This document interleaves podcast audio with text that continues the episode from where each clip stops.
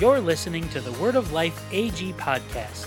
Each week, a member of our staff shares a Devo, talking through a piece of our mission, vision, and culture. This is that Devo. Let's check it out. So, we are going to look at a word that kind of popped into my mind uh, this, or maybe the past couple weeks, and it was hunger. And uh, so, you know, I was kind of thinking about that, pondering on that. You know, as I was driving, I would think about hunger and and physical hunger, uh, spiritual hunger. So, I want to just pose the question to you: What's the best meal you've ever had? Like, what pops into your mind when you think about, oh, that was a good meal?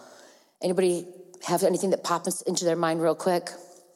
Steak. Steak salmon, steak, salmon. I'd go for the steak. Oh, oysters on the half shell? Nice. Um, I don't, what's that? Halibut. As, as, long as we have a baked potato alongside any of those, yeah. I think I think some of my favorite meals have been like either when I look through my cookbooks, it's all like meals I've had with friends, you know? And I don't know, it always seems to taste better when a friend makes it. Last night, I, I, I had one of uh, my favorite recipes, which is Jim Catrone's hot sandwich. And so it's very high in calories, very high in love. Um, you feel it like the next three days. It is so good, it satisfies. And so I think about, well, when we think about that word hunger, um, it can usually come with the anxiety or worry that's associated with the lack of food. And typically we associate hunger with food. Um, so think about a time that you were really, really hungry. I think in America, like we don't miss many meals, you know what I'm saying? But I think about a time like you hear a friend's stomach growl, or maybe you hear yours, you're like, oh yeah, I'm hungry. And I think that a word that kind of associates with um, feeling hungry is that word empty. When I think about when I'm super, super hungry, my stomach feels empty. In fact, a synonym for hunger is emptiness. And I thought about how there was a time in US history where we really felt physical hunger. It was the worst economic turndown in our history. It was resulting from the stock, the stock market crash uh, that was 1929 to 1939, a decade of hunger. And there was a, a survivor of the Great Depression that said you used to you get used to hunger after the first few days. It doesn't even hurt. You just get used to feeling weak happy Devo this morning. Uh, uh, I remember uh, in my grandparents' fridge when I was a little girl, there would be like, they didn't really have Tupperware back then. Dating myself, but there were these like little dishes that had the little glass top, and um, there would be like 10 peas in a little dish. And I, I realized after time that was because they had made it through the Great Depression and nothing was wasted. So, um, there's another type of hunger that can cause all sorts of issues, and that's a spiritual hunger or a spiritual emptiness. In fact, I was looking through the um, in the copy room. There's uh, the ten characteristics of a healthy church. I kind of just flipped through that this morning, looking at the characteristics, reminding myself again. And one of them was spiritual dependency. And you know, I think about the opposite of that. You know, if we're not dependent on the Spirit, you know, how hungry spiritually that would that would make us. And so, spiritual hunger is feeling deprived of a sense of purpose, passion, pleasure, or joy in life. And we experience that spiritual hunger when we yearn for the Lord, aching for a deeper relationship with Him. Now, I remember feeling this so strong when I was a brand new Christian. When I when I awakened to the goodness of God, I, I began to sense that need in my soul that I don't think I realized before. I was just trying to gobble up anything to fill it. But I remember that deep sense of being spiritually hungry for something real. And I've, I've noticed that as I've grown in my walk with the Lord, um, I, I it, it, scares me sometimes when I see that there um, is an ache in others that are, are, also growing, you know, maturing in the Lord, but then, but then not going back to the first love or not going back to the source on a regular basis. Sometimes I shock myself when I look at them, I'm like sipping milk um, when I should be eating that steak or that halibut. You know, it, it, it kind of can happen. We're, we're, human and we're prone to wander. That's what the Word of God says.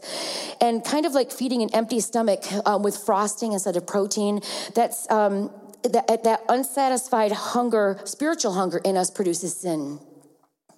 That unsatisfied spiritual hunger produces sin. I think uh, spiritual starvation is kind of another way to put it. It's like traveling like life's journey, a disengaged from the unique divine calling, which yearns to guide us into a meaningful and purposeful life where we are lifted from our own self centeredness and where, where we can live a life where we offer the gifts and the talents for the benefit of others. It's being a light in this dark world. And how do we do that without plugging into our source every single day. If his mercies are new every morning, that must mean I'm, I'm in need of them every morning. Um, and I recognize that I am. And, and how can we go this walk? This isn't meant to be a weird heavy, just a challenge to those of us that are growing and are finding ourselves in, in a place in the kingdom where God has given us a responsibility. We can't do this thing with being spiritually hungry. We just can't do it. I think it's wise to check our soul crave regularly um, because, you know, as the years slip by and as we've journeyed with the Lord for a while, we have to remember that we are continually in need. We haven't arrived on this side. We are going to be human in our thinking, in our behavior. And if we're not filling ourselves with that relationship with Jesus, with the uh, alignment in his word, it's too easy to lose the, the grip and uh, uh, of, of the call that he has on our lives. Uh, we're never too mature or too involved in ministry to not tend to that spiritual hunger. We have to continually tend that. So I've just got a few points this morning. The first one is baby food versus mature food. And this is going to be familiar to all of us. Hebrews 5, 13 through 14 in the New Living says, For someone who lives on milk is still an infant and doesn't know how to do what is right. Solid food is for those who are mature, who through training have the skill to recognize the difference between right and wrong. People can call themselves believers for a long, long time and still be just surviving and uh, spiritually on just milk. And here it is God's word challenges us to grow up, to mature in our faith. And it's never too early or never too late to feast on a real meal. It scares me to think of letting myself go from a real meal spiritually because of the call that He's placed, the responsibility that He's placed on my life. I was in in an antique shop this past weekend uh, with my granddaughter Savannah, and I saw some old. This is so weird. They were old meal kits from the military that freeze sealed if that's is that what you call it? They were sealed, and they had been sealed for decades. I was like, I want to buy one just to open it up, and Rob was like, You're not buying that. But um, you know, I wonder what it have what it, what it would have been like to be out in the field for months or maybe years, surviving off of these freeze dried meals. Meals, and like, did they forget what a did those soldiers forget what a real meal tasted like, or maybe they salivated for a real meal? I think that could be like us you know, as we go through life, be careful not to eat the freeze, freeze dried meal. Like, you know, for, for those that are putting together messages, that message is, is what God's going to feed you, sure, and feed others, but that's not your time with Jesus, you know? Um, are you, uh, you know, planning or prepping for something coming up, you know, in, in work and your, and, and your mind is drifted toward like, Lord, how are you going to use this? That, that's not our time. That's not what, what's going to feed, feed our soul crave, right? I was um, reminded recently of Josiah from the Old Testament, uh, actually over in in Wilka Chapel. Uh, Pastor Lisa and I were studying with the kids, Josiah, and uh, Josiah was the 16th king of Judah in 640 BC. Uh, there had been evil kings who had gone before Josiah. In fact, God's people had forgotten God's law. They were worshiping false gods. The nation of Israel was thoroughly corrupt.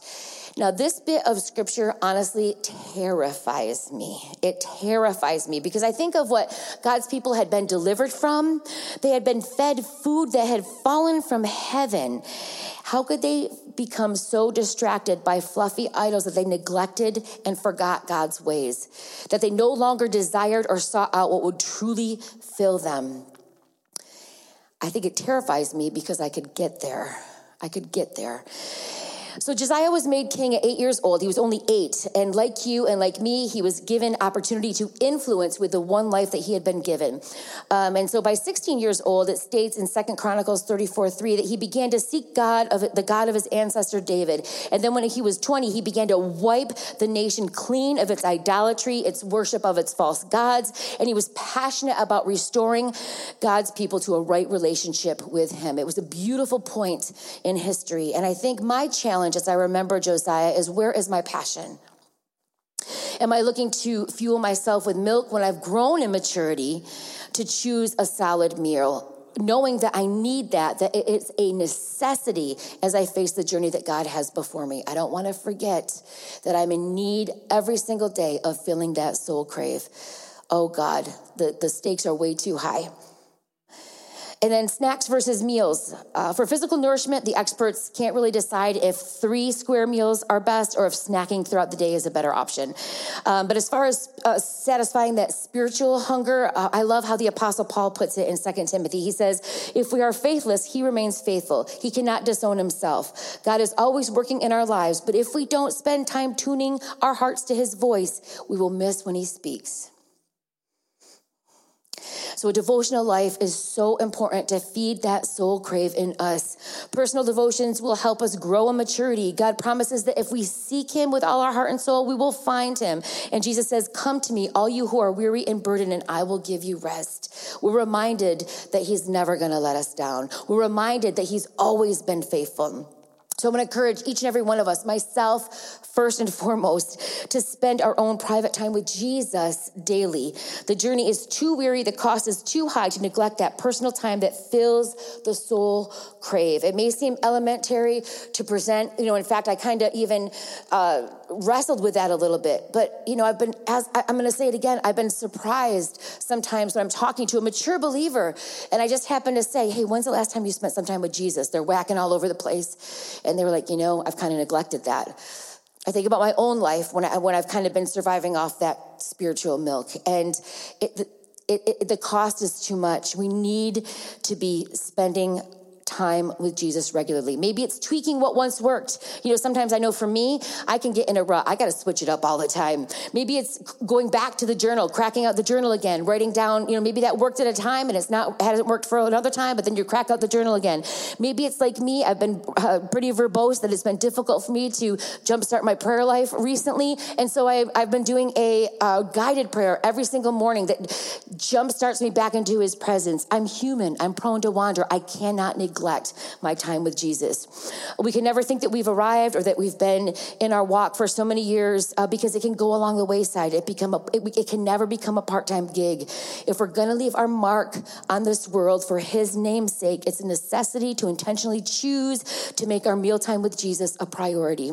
Psalm 34 8 says, Taste and see that the Lord is good. Oh, the joys of those who take refuge in him almost to the end here. Food allergies.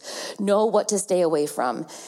Matthew 5:30 in the New Living says this, and if your hand, even your stronger hand causes you to sin, cut it off and throw it away. It's better for you to lose one part of your body than your whole body to be thrown into hell. In another version in the message it says this. Now get ready. Sometimes I like to read the message just well, listen.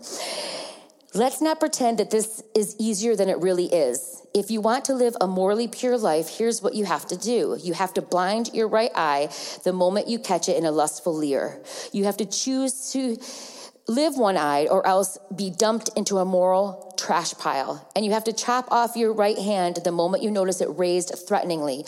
Better a bloody stump than your entire being discarded for a good in the dump. Now, my, my son has a, a, peanut allergy. It's a severe peanut allergy. It's detrimental to him to be aware of his what he physically eats. Uh, when we eat out at a restaurant, when we go to a coffee shop, he has to be very, very careful. I can't tell you the number of times we've left, whether because they've said, "Well, I'm not sure if we use peanut oil," or sometimes he's just said, "You know, I just know I I just know for sure I can't eat here. I just know it." And um, so we, we, quite often it, it'll be a journey, or he just won't eat if he's with friends. He's just say, "I'm not hungry," but it's because of he knows that what he could be ingesting could kill him. Um, so I wonder if we had that approach with our spiritual lives how that might look a little bit different. There are things that are going to be toxic to us. There are people that are going to be toxic to us. And we need to be aware of what could be an allergy to our spiritual life. I kind of think of uh, the journey kind of like a road with guardrails. I know Pastor Randy had done a, a, teaching one time years ago about on guardrails. And I know there's a shortcut behind my development on Gaskin Road. And last summer they were doing a lot of work on the road. We had to we had to go the long way around. Oh my gosh. Um, but they had shored up the guardrails back there. And I was actually really happy a couple weeks ago when we actually had snow this winter. Um, going around that bend can be icy. And I, I thought to myself, I'm thankful for that guardrail that's been shored up so I wouldn't slip off and fall into the river.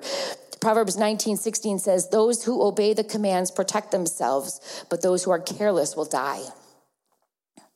Putting up guardrails in our lives to protect ourselves from slippery slopes is wise. It's easy to fall, it's a lot harder to get back up. And God knows that He gives us direction in His word for what is good for us and what will lead us to spiritual emptiness. He's not a meaner, He's not a fun sponge. He's good and He's gracious. So be careful what we ingest because we don't want to make ourselves spiritually sick.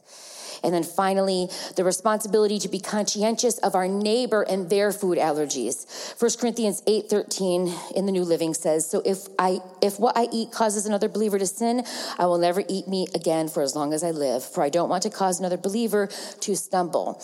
Again, I think about this with my son. He's an adult now, but you know, growing up we never had peanut butter in the house. It's just why? It's like poison to him. And it's the same way now. Um, we, you know, he comes back for a visit, there's nothing in the house or he would feel uncomfortable comfortable in his own home. Um, sometimes people know that they need guardrails in their lives to keep themselves safe. And, and I know if, if you know someone who could slide beyond the rails and you have the power to be an encouragement to them by honoring their guard, guardrails, then do it. Then do it. Be aware of the, of the allergies around you. Maybe it's listening to a certain type of music or watching a certain type of show. I, I have to be careful. Like, I have certain buttons that are triggers for me that are not there, or I have certain things that aren't triggers for me that are triggers for somebody else. I rarely recommend shows that I enjoy watching because it could be a trigger to somebody else. Um, I, I'm careful about what I listen to around people because you never know if that's a trigger or if that's going to cause someone to stumble. Um, you know, maybe it's hanging around with a certain crowd, abstaining from a certain ingestion. Maybe you don't have the same convictions or guardrails that or spiritual food allergies as someone else, but because conscious of your neighbor because it's a responsibility that all of us have. God, God's word tells us in 1 Corinthians that love never fails, and you love someone well when you honor their guardrails. So, in closing, we have one life to live, just one life, one life. Like today, when it goes, it'll be gone. And one life we have to live every day, every second, every moment that goes by, we have a choice and who will choose to honor and who will choose to, to serve, who will choose to fill that soul crave with. So, will you fill that emptiness in your soul with cupcakes and skim milk, or will you intentionally continue to carve out that personal time to be with Jesus, to fill that personal hunger with someone that truly satisfies? Because we are, if we're going to live a life, a full life, it's not really an option, it's a necessity. Closing off with Romans 12, 11 through 12. Never be lacking in zeal, but keep your spiritual fervor. Serving the Lord, be joyful in hope, patient in affliction, and faithful in prayer. Let's pray. Father, we thank you for the reminder this morning that there's a hunger that will continually be within us and we're not to neglect even a day from your presence. God, the cost is too high, the stakes are too great, the responsibility is too much for us to depend on ourselves or to rely on manna from yesterday. God, we know we need to have that personal time with you, to have that filling from you, to have that direction from you. We need to stop, take pause, and put ourselves in your presence. God, we thank you that you never leave us and forsake us. God, would you remind us by your Spirit to be in your presence, our true source. God, we thank you uh, for your faithfulness to us, and we trust you for the ways that you will move today. In your precious name we pray. Amen.